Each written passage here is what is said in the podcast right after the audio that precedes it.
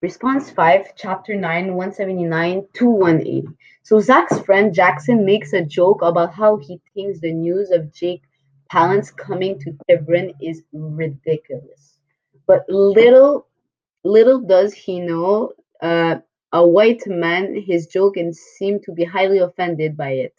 So I'm having also trouble understanding why that man was so upset and Jackson joke. Because it wasn't really bad. Jackson was not insulting that man after all.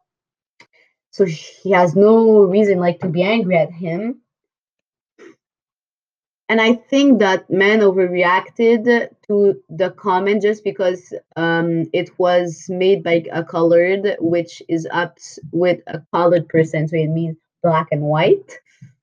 So two different person. The gentleman should have mind his own business, while then insulting him for nothing, any reason he did. He wasn't insulting him or something, so he doesn't have to be angry for this. So even at that, I cannot find a reason for that man to be angry unless he is extremely proud of his city and he loves it very much. He came out of nowhere with his bad attitude.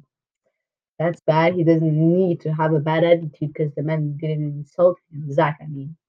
I think that man should mind his own business and let Jackson say whatever he'd like because it is not of his business to be watching, listening to them like that. So it means that he should mind his own business because he didn't insult him. He says whatever he wants to say, whether it's bad or not.